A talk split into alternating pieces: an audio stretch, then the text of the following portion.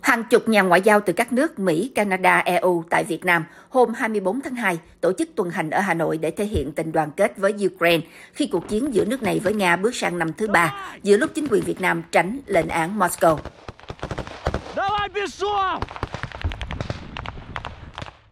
Các đại sứ và nhân viên ngoại giao tham dự sự kiện đoàn kết quốc tế tại Đại sứ quán Ukraine nhân dịp đánh dấu hai năm ngày Nga tấn công Ukraine.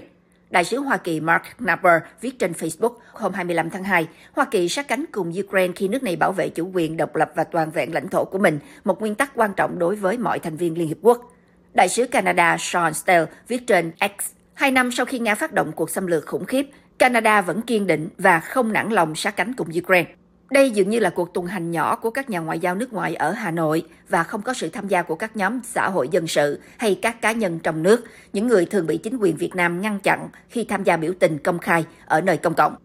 Đại sứ quán Ba Lan viết trên Facebook, chúng ta không thể chấp nhận tình trạng một quốc gia lại quyết định tương lai của một quốc gia khác. Đã quá nhiều lần trong lịch sử mà một nước láng giềng lớn hơn vi phạm chủ quyền của một nước nhỏ hơn.